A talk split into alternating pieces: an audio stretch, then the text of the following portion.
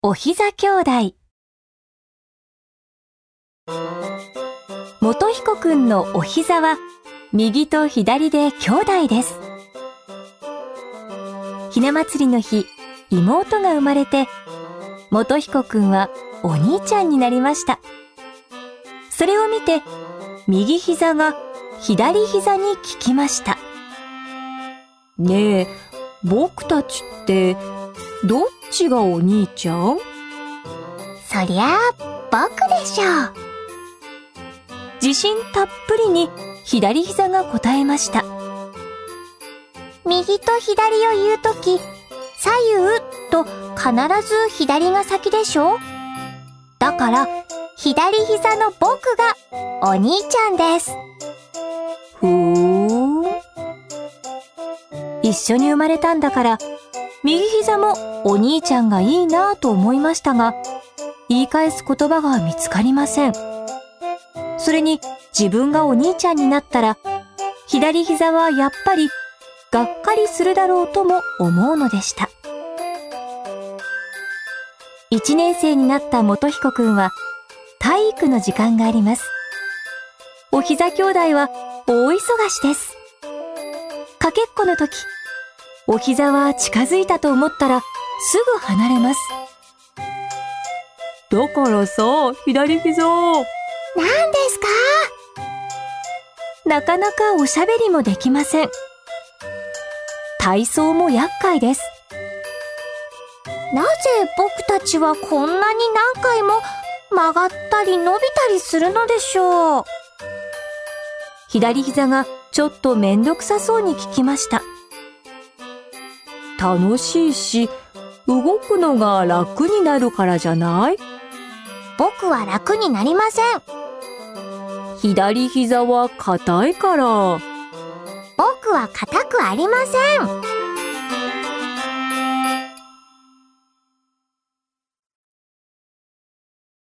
体育が終わると、お膝兄弟はぐったり疲れます。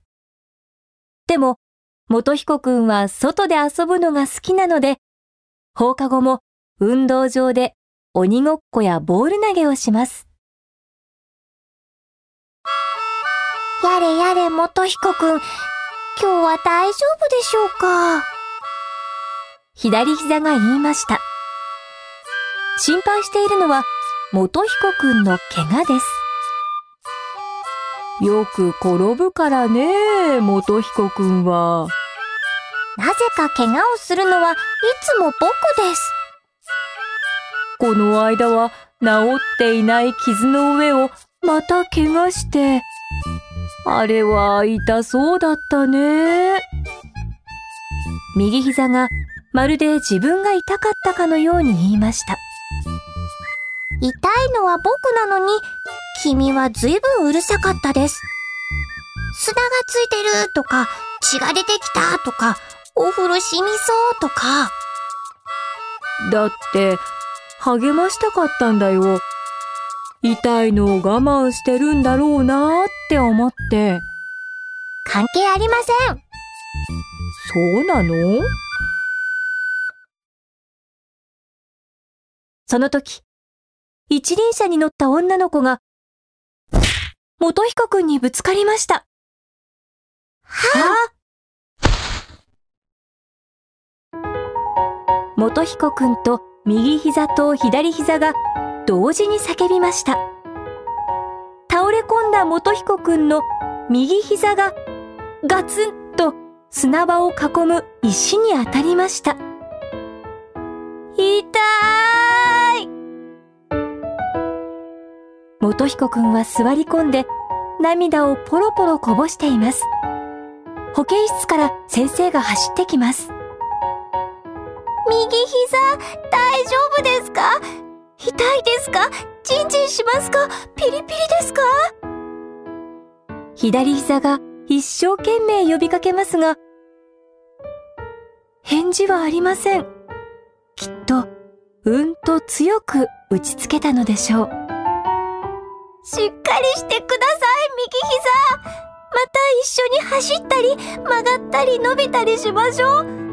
僕が怪我をしたら、もっといっぱい励ましてくださいあれは本当は嬉しかったんです右膝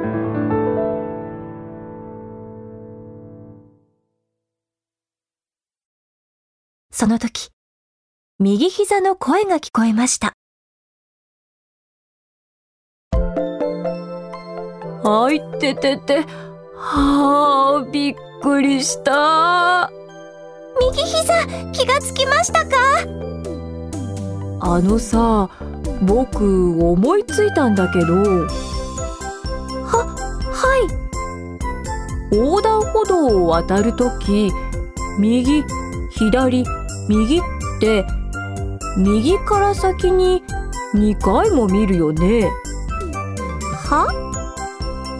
だから僕がお兄ちゃんでもいいと思うんだ。はあ。でもどっちもお兄ちゃんでもいいと思うんだ。だから僕たち二人ともお兄ちゃんってことにしない？いいですよ。いいですとも。ほっとしたように左膝は言いました。